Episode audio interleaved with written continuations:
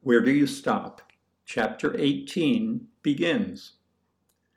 When I got home from Marvin's, my father was out on the patio cooking a chuck steak.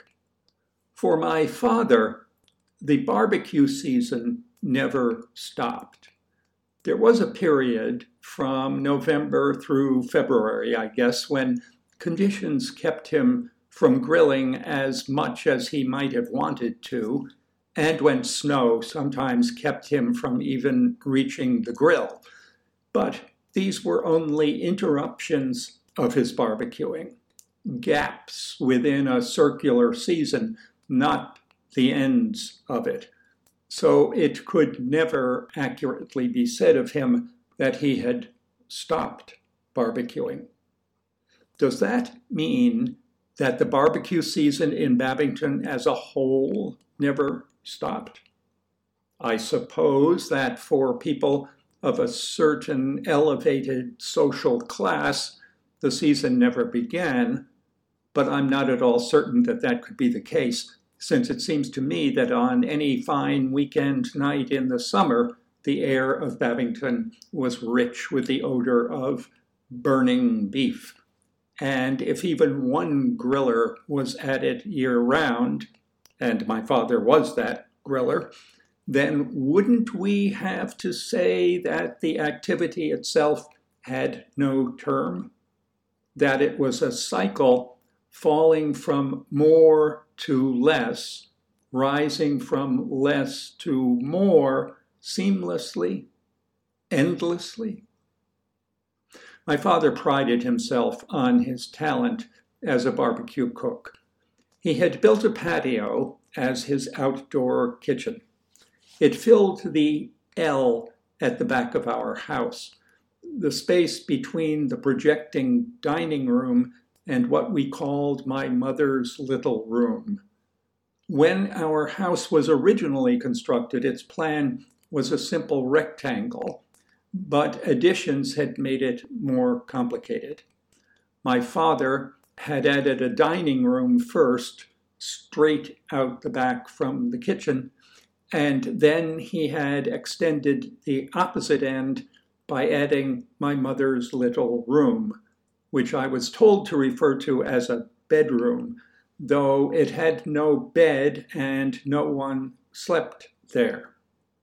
In this room, my mother tried for several years to run small businesses of her own, one after another, illegally, I think, since the neighborhood wasn't zoned for that sort of thing.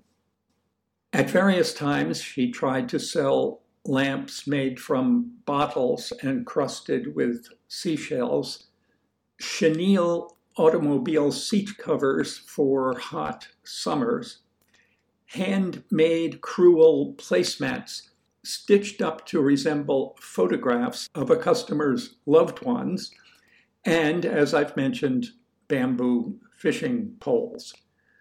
The most successful of her businesses, Ella's Lunch Launch, came later, and that is another story. The business that led to the building of her little room was Fudge in a Bunch, fudge molded into the shape of bananas and wrapped in yellow paper that one could peel back bite by bite. My mother launched into the fudge in a bunch business with an enthusiasm that completely possessed her. We saw the same captivating enthusiasm at the start of all her other ventures.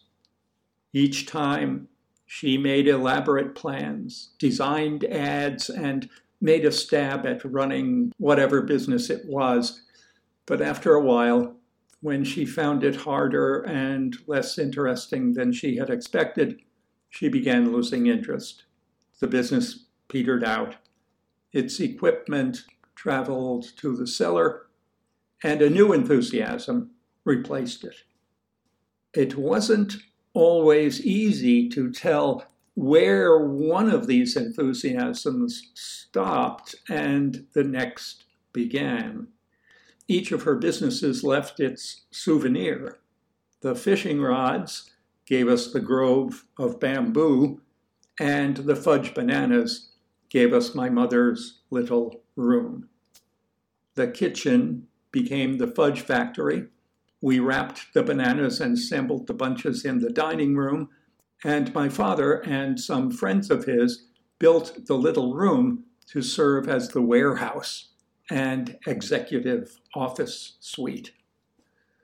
The dining room and my mother's little room altered the shape of the house so that in the back there was a notch where one wall of the dining room met the longer wall of the original house, extended by a wall of my mother's little room. The patio, where my father did his barbecuing, filled this L. A nook such as this was always known as the L in my neighborhood. I assumed that the name referred to the letter, but research suggests to me that it is derived by extension from an ancient term, L in British English, a shortening of the Middle English L or perhaps L, meaning transept or wing related to aisle. Most of the homeowners on our block had built patios. Magazines were full of plans for them. In those days, people did not have decks. Concrete was the favored patio material in my neighborhood. To build a patio, the home handyman began with some boards nailed together to make molds. The concrete mixture was poured into these molds and allowed to harden, and then the resulting blocks were fitted together on a bed of sand to make the patio. Squares, diamonds, and hexagons were the usual shapes for the blocks, but the man who lived next door apparently found regular polygons dull. He built his patio of unique, oddly shaped blocks, each one molded in place, its shape decided only after a long period of beery meditation. The patio took him months to build, but it must have been worth it because he was thereafter held in high regard as a screwball genius with depths of personality unimagined before he built his odd patio. My father took a straightforward approach. He built our patio of squares. With such an outstanding example next door, I found this embarrassing.